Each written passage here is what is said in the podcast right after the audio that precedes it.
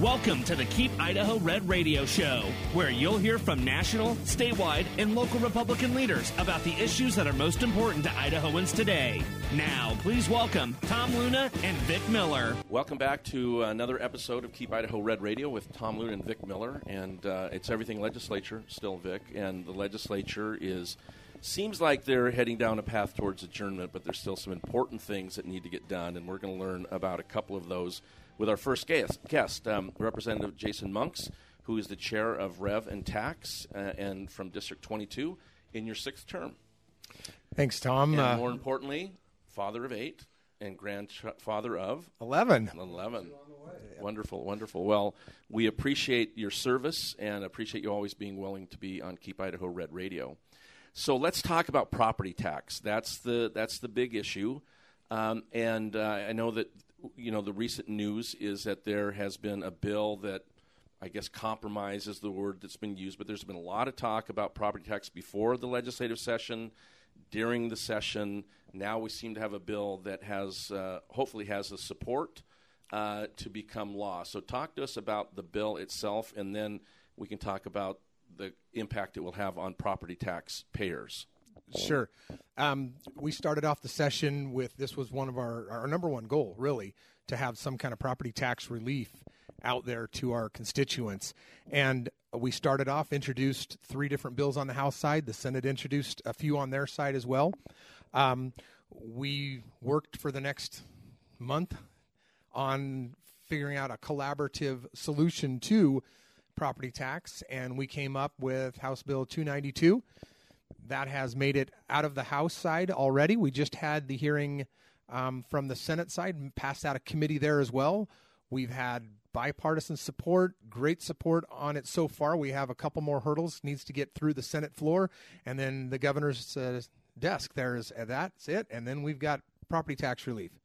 Do you think you're over the high bar, uh, or I, I, know nothing's uh, for sure in this in this uh, business, but uh, you mentioned just really a couple more steps before this property tax is is uh, uh, realized. Never, uh, there's never anything that's a guarantee, as you know very well, yeah, Tom. Yeah. But we think we've got it um, done. I think we've got the support we need on the House. We had 63 to seven oh, wow. support on that, yeah, so it was a very, so very good. Proof. Oh, absolutely. Yeah. And do you think? So I guess if we see the same kind of support on the Senate side, then that's a, a good uh, indication as how the governor would respond. We would the, we would hope so. Yes. Yeah, cool. Okay, so let, us talk about the bill itself. The the the amount of the bill uh, and the impact it will have on property tax um, payers. Great. Yeah. So we started off uh, this year. The governor recommended a 120 million dollar tax relief for property tax. Uh, we've got that up to over 300 million dollars on the first year, and uh, potentially over 300 million dollars for the next couple years. Uh, with an ongoing source that will provide at least $200 million after year four, somewhere around that. So we're really happy with the numbers we came up with to provide tax relief. Some of that money is directed purely towards those people with homeowners exemption. So if it's your primary residence, you're going to get the lion's share of this tax relief. We did also provide some tax relief to all property tax payers.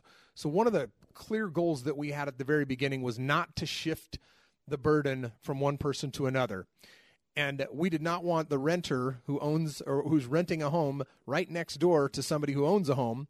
We didn't want that renter to have to pay more for their taxes just to give relief to their next door neighbor. So we did not want any shifting going on. So everything we're doing is pure property tax relief without shifting it to anybody else. Can you remind us? So we're, we're the Representative Jason Monks, who's the chairman of the Revenue and Taxation Committee. You're listening to KIDO 107.5 FM, 580 AM on Keep Idaho Red Radio. Can you you said the sources? So the last time we met, you had said we had 120 from the million from the governor. We thought we could come up with another 100 million dollars, so that was at 220. But now you're talking 300 million dollars. So talk about where did this where did this pool of money come from?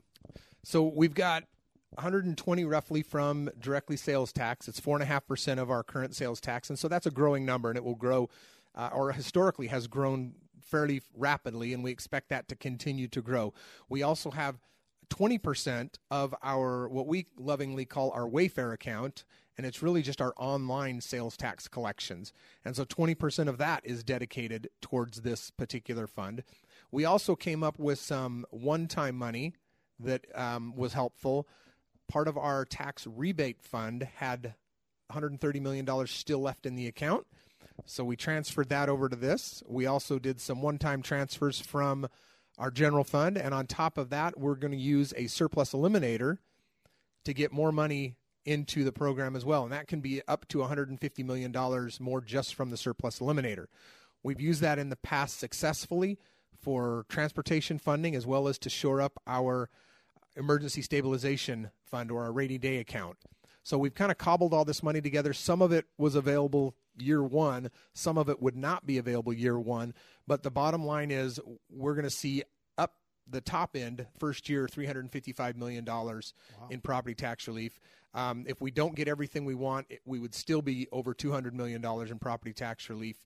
A lot of that depends on that surplus eliminator. And going forward, we're, we're doing that at least for the next few years. Um, Representative Monks, can you talk to us about the average person who's going to be paying their property taxes?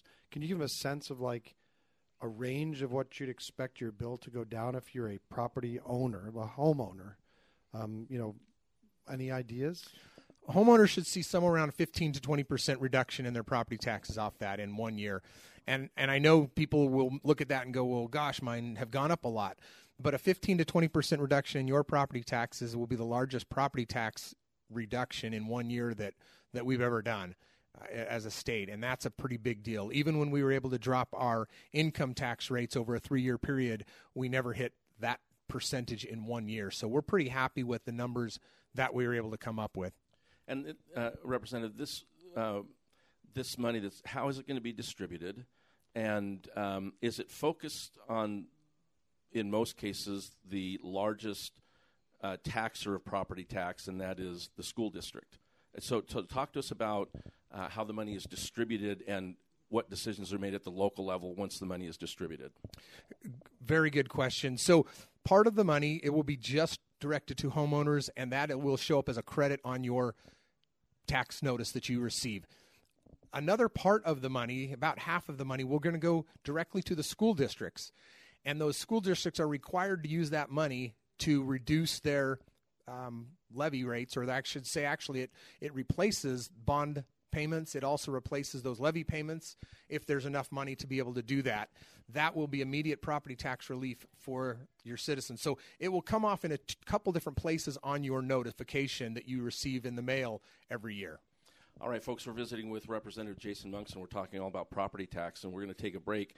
When we come back, uh, I want to talk about some of the trade offs that were, are in this bill, specifically when it comes to uh, school districts. Um, so, uh, folks, we'll be right back uh, on Keep Idaho Red Radio. All right, folks, we're back with Representative Jason Monks, and we're going to jump right in and keep talking about property tax. And before we took the break, we were talking about some of the trade offs. There's always negotiations. That's usually when you end up with the best kind of legislation, right? So, talk to us about um, what are some of the other uh, possibly non fiscal, directly fiscal issues that are um, addressed in this bill. Great. So, one of the biggest trade-offs I think that and it's not really a trade-off this was just something we purely wanted and we were able to get into the bill is removing the March election date. So currently districts have four election dates that they can work off of, March, the May, the August and November and they use the March date probably the most. So these are four election days that districts can run uh, levies, supplementals, bonds, things that will raise your property tax. Four times a year they have a shot at it. Correct. And they use the March date a lot. In fact, they use it the most yes. to do that one. And we've always found that one a little bit disconcerting because they still haven't gotten their budget yet from the state, which is the vast majority of the money they have. And so this year, for example, we had massive increases into education. I think somewhere around 16% increase. And yet many districts were already running supplemental levies before they even knew how much money they would have to start off with. And that never seemed right to us. Um, they still have the opportunity in May. They can do it in August. They can do it in November. And the other important factor, too, that we have to remember is what do we want out of an election? We want it to be fair. We want it to represent the people, what they want. And the March election dates historically are very low turnout. A lot of people don't know about them, they forget about them. And so we are essentially allowing a very small minority of people to raise taxes on the majority of people. And that uh, your school bond levies makes up about 30% yes. of your tax bill um, statewide. And so we wanted to address that part of it as well. So if this bill passes, then we won't see any school bond uh, or levy elections in March, but they would still see them possibly three other times during the year. Correct. All right. Um, talk to us uh, about one uh, concern I've heard, and that is that because uh, we, we've kind of seen this before, property tax relief happens at the local level, counties, um, cities, um, uh, uh, school districts but it's just a short period of time, and they've gone and ran bonds and levies to get it right back up to where it was, and and uh, and and and then the taxpayer really doesn't see this relief for long. Talk to us about what we can do, and even if there is anything the state can or should do about that. Well, that was one of the one of the very reasons why we wanted the March election date removed, because if we're going to provide additional funding for school facility buildings, we didn't feel that they needed all the tools in order to raise those taxes on people in the future. So that was a direct reason for that. The language of the bill does prohibit them from collecting what we'd call double dipping. You're going to get the money to pay that bond indebtedness or your levy indebtedness, and you cannot collect the taxes for that particular time. So that will at least stop it from happening immediately. Long term, Tom, I think you've got a great question there is how do we stop taxes from continuing to rise? And one of our concerns is no matter what we do, if we reduce the pressure on property tax, the citizens are less likely or less inclined to complain about it. So, regardless of how I reduce that property tax, if I do, the next time there's a bond or levy, people are going to be less fired up to say no. And the same thing holds true with the cities and counties. If the people are not clamoring to reduce their taxes, they're going to be less inclined to watch their budgets because if um, their budgets are less, there's less pressure on them. That's something that the citizens are going to have to help us with. They're going to have to stay diligent.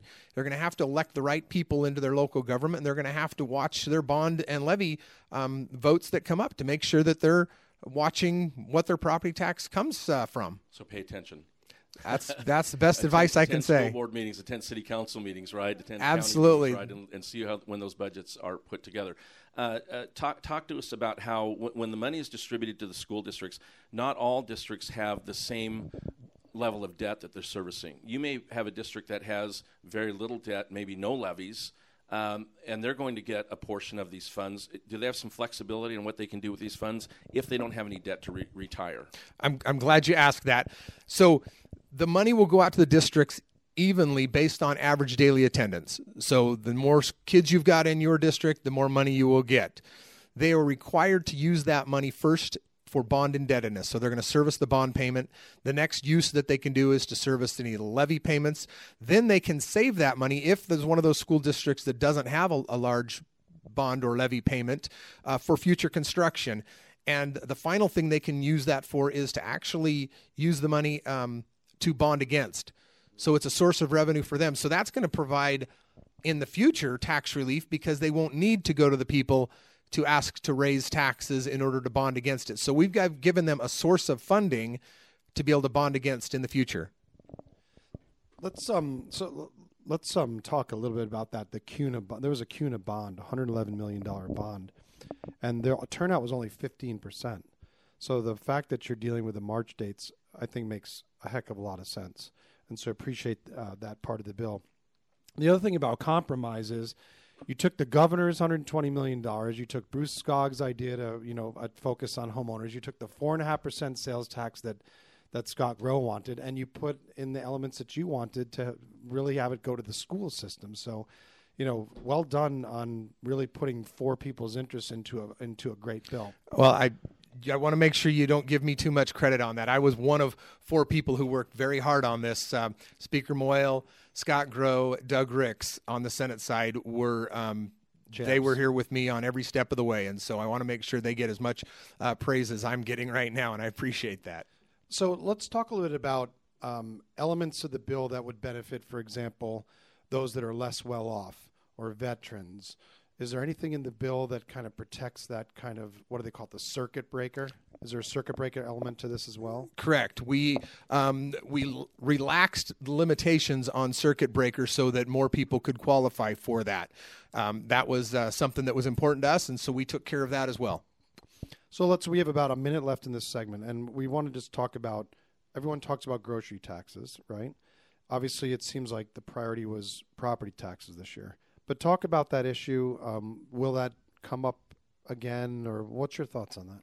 Oh yeah, absolutely. It will come up again. I think we got a clear directive from the constituents. We also p- internally polled our caucus, and property tax was number one.